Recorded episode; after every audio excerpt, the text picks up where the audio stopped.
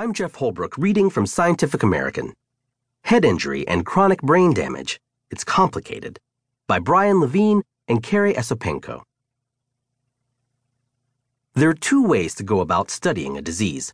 Let's call them the retrospective and prospective methods.